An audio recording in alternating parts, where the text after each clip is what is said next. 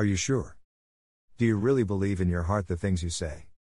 Every day do you preach what you practice? Or are you just an actor or actress?